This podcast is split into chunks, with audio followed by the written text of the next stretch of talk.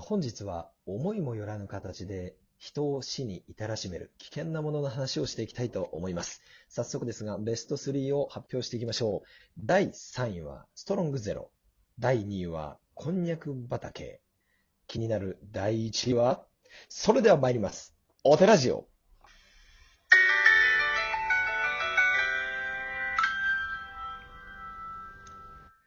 はい、皆さんこんばんは。ミッドナイトテンペルラジオのお時間です。お相手は埼玉県上元寺副住職の兄弟二人、私全城と。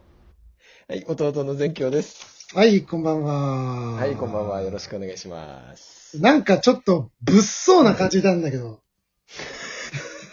今日のテーマ、ちょっと、そうだねどうしたの？いきなり。ちょっと物騒な感じだけど。うん、2位、3位が結構物騒なものだからね。そ れでさ、あの、あ、兄貴ちょっと待った。これ、やっぱストロングゼロ3位で、こんにゃく畑が2位だな。さ どっちでもいいわ、そんなの。どっちでもいい。いやいや、そこ大事、大事だよ、これは。どっちでもいい。こんにゃく畑は、あの、老若男女、かなりの広い守備範囲があるからね。う。うんん。ストライクゼロの方がやっぱ、うん守備範囲は狭いから。うんまあ、ちょっとなんだね。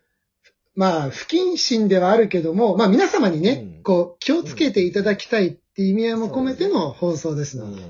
はい。まあ、やっぱそうですねり、ストアルコールの取りすぎは良くないし、ね、はい。ああいうこんにゃく畑みたいなものは、こう、誤ってね、喉に詰まらせるとは。そうですね。うん。はい。まあ、そういうことで気をつけていただきながら、うんうん安心、安全に飲んだり食べたりしていただきたいところなんですが、あまあ、第1位は。あ、そう、1位何なの？それで。はい。第1位は、うん。お餅でございます。こんにゃく畑と変わんねえじゃねえかよ。こんにゃく畑と理屈が。いやいや、変わるでしょ、変わるでしょ。全然違うんですよ。1位俺知らなかったけどそうなんだ。餅なの？餅に関してはね、もう本当に守備範囲も広いし、うんうん。やっぱね、定期的に食べるものじゃない。季節季節で。こんにゃく畑はね、そこが2位なんだよ。あの定期的に食べるもんじゃないから。2位なのね。うん、それ2位なんだよ。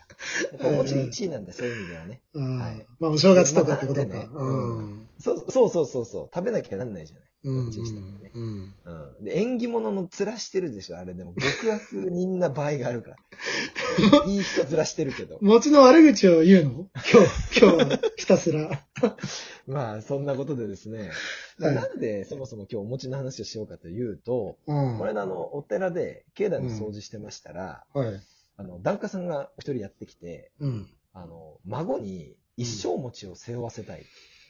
ああ、一生餅。はいはいはい。うんでまあ、あ確か孫生まれたって言ってしばらく経ったな、みたいな。うんうんああ、じゃあ1歳かなんかですかってああ、そうなんですよ、みたいな。うん。うん。最近元気に走るようにな、歩くようになって、みたいうんな。そんな話を聞いて、うん。うん。で、一生餅について、うんまあ、お寺さんは鏡餅とかもお祭りしてるし、うん。詳しいでしょって。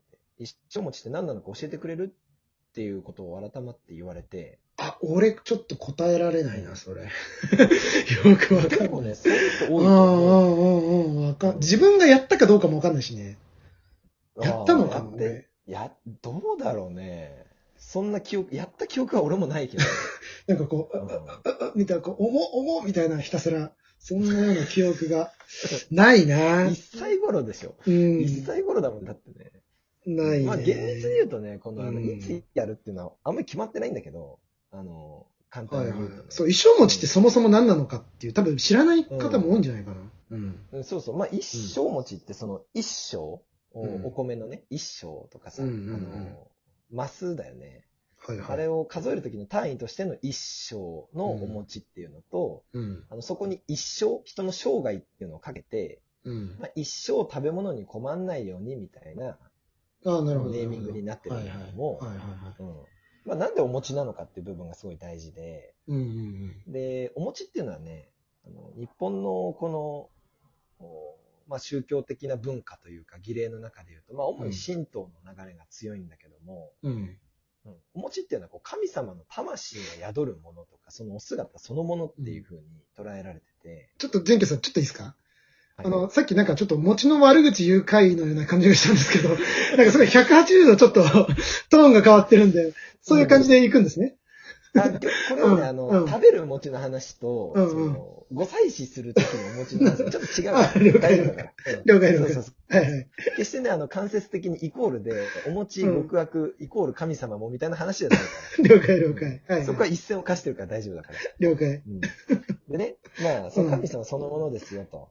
うん。うん。で、お祝い事だから紅白で重ねたりもするけれども、うん。で、餅ってじゃあ何なのっていうと、うんあの、以上を持ちましてとかっていうときに、うん。あの、以上のいっていう漢字って、持ちって読むじゃん。何々をはい。な持ってっていう。うんうんううんん。まあ、我々もこの功徳を持ってとかって言うでしょ。うんうんうんううん。ん。あの、持つっていうのは、実はその、元々の意味合いで言うと、まあ、わかる方も、イメージできる方少ないかなとは思うんですけども、うんお札とかで、うんうんあの、立てまつるって、はいはいはい。立てまつるっていう漢字の左右にちょんちょんちょんちょんって点が4つ書いてあったりする時があるんですけども、そうだね、そうだね。うんまあ、日蓮宗教の札にほぼほぼ100%書いてるんですけど、あれがね、水田と家電って言って、火伝わる、水伝わると言って、水田家電というふうに言うんですけども、うんうん。まあ、それについてはね、あのー以前、お香の時の話かな、うん。あのー香水と証香が、えーこういうふうに伝わってなんてお話をちょっとした回がありますんで、詳しくはそちらを、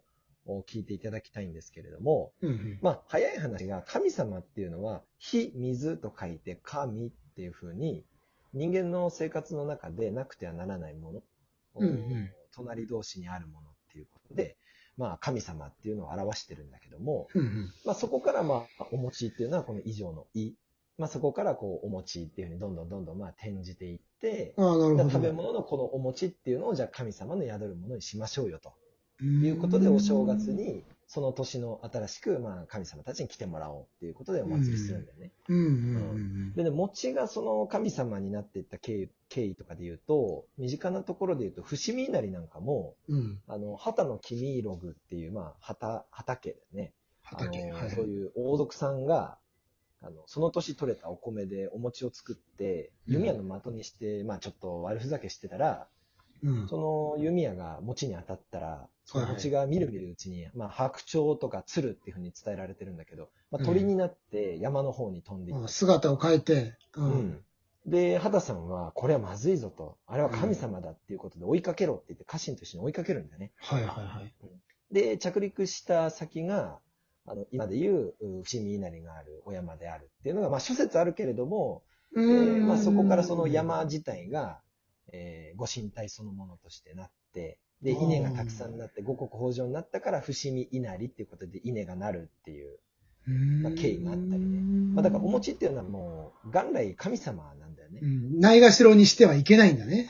そうそうそうそう。ないがしろにしてはいけない。あ決してあの、極悪人とか言ってはいけないっていう。なるほど、なるほど。うん、で、まあそういうその矢を入れたことによってとかっていう習わしからも含めて、うんあの神様のお体だから、うんあまりね、こう刃物を入れちゃいけないんだよね、本来。うん本来はね。うんはいはい。そう。ただ、私たち身近にあの、うんお餅を裁断して、干して、油まで選んで、揚げ餅にするのが趣味な人が身近にいますけど、持ち上げ職人になるもんね。持ち上げ職人になる。うん。定期的に職人になっちゃううちの住職みたいな人もいますけれども、うん。本当はね、あの、お祭りしたものっていうのはあまり歯は入れない方がいいんで。すけどあれ、本人はちょっとね、渋い感じでかっこいいと思ってんだから。こう、そうそうそう。いろりでちょっとこでもそこって相対的に、あの、じゃうん。あ食べずにカビが生えてしまって、それでいいのかっていうと、うん。じゃあ、あの、そうなる前に食べて美味しくいたう、だく体にいただくっていう方がね。そうそうそう。うんそれも仏教でいうところの精進っていうものにつながるから、まあ、決して間違いじゃないんだよね。うんうんううんん。そうそうそう。で、話ちょっと戻るんだけど、じゃあなんで一生持ちそう子供がなん負うのかっていうところなんだけども、うん。うんで、赤ちゃんってずっと寝たきりじゃん。言葉がいいかわかんないけど。で、ある程度の年齢になってきて、まあ大体1歳前後で立ち上がるでしょ。はいはいはいはい。立って歩いてっていうのができるようになるじゃん。うん。で、まあ、地面に立つっていうのは、要するに、この地に反発をする。で、うん同時に、地面に反発をしながら天に近づく。立ち上がるからね。うん。うん。で、地面っていうのは、もう人間じゃどうしようもないぐらい、まあ地球自体だからさ、強いものなわけよ。あ、土曜の、ね、うん牛の日の回でもねう、んやりましたけど。そう、そういう、やっぱりこう地面っていうのはね、とにかく強いエネルギーを持ってるわけよ。うんうんその地面に対して人間が一人立ち上がるっていうのはもうすごいこれはお祝い事なんだよね。うん。ちょっとじゃあ、一人前になったじゃないけど、うんう。うんんうんうん。そうそうそう。そこの力に抗ってね出したぐらいの年頃の子たちから、うん。まあ、例えばほら、子供服なんかもベビーとキッズってさ、分かれるじゃん。はいはいはい。うん。日本で言うとね、あの境目ってやっぱ立つか立たないか、この一緒にそうなの？どうかっていうのがちょっとあるのよ。まあへ別え。にね、子供服屋さんにそういう 基準があるわけじゃない。うんうん。なんとなくの。まあそう曖昧なんだけど、そういうものがあるわけ、基準が。うんうんうんうんで、地面に対して立って天に向かう姿勢ができて、初めて天地人っていうことで赤ちゃんから人になるんだよね。うん。うん。うん。それをお祝いする儀式でもあるし、本当にそれができるのかっていうことを試す儀式でもあって、うん。そういう意味でまあ一生持ち、餅を背負うという習わしがあるんですよっていう話を本当にこういうトーンで境内で檀家さんにしたら、うん。マジで何言ってるか分かんないっていう顔される。だろうね。このラジオをもう一回聞いてもらったらいいんじゃない？そうだね。それが早いんだけどね。うん。まあでもお寺それだけ、うん。うん、お餅っていうのは神聖化されるものなんだけども、現代で言うと、あの、思いもよらぬ形でいたらしめる危険な側面もあるよ。なるほど。どね。話でございます。はい。皆さん結構お餅の見方が変わったのかな？まあ、いや、ないでしょ。話の見方変わる人は。まあ、でそそれと同時にお寺っていうのはやっぱりこうこう、人がね、生まれた瞬間から亡くなるまで、うんあるいは亡くなった後までね、なんかこう、一生通して付き合える場所かなっていうことをはい。とどめていただければなっていうふうに思います。はい。今日はお餅についてお話しさせていただきました。はい。ラジオトーク公式アプリ下の方のギフトを送る、または質問を送るのボタンから応援アイテムや感想を送れます。仏教、お寺にまつわること、番組に対するエールなどお気軽に送ってみてください。明日は明るい日と書きます。皆様の明日がより良い一日でありますように。おやすみなさい。合唱。お餅にはお気をつけください。おやすみなさい。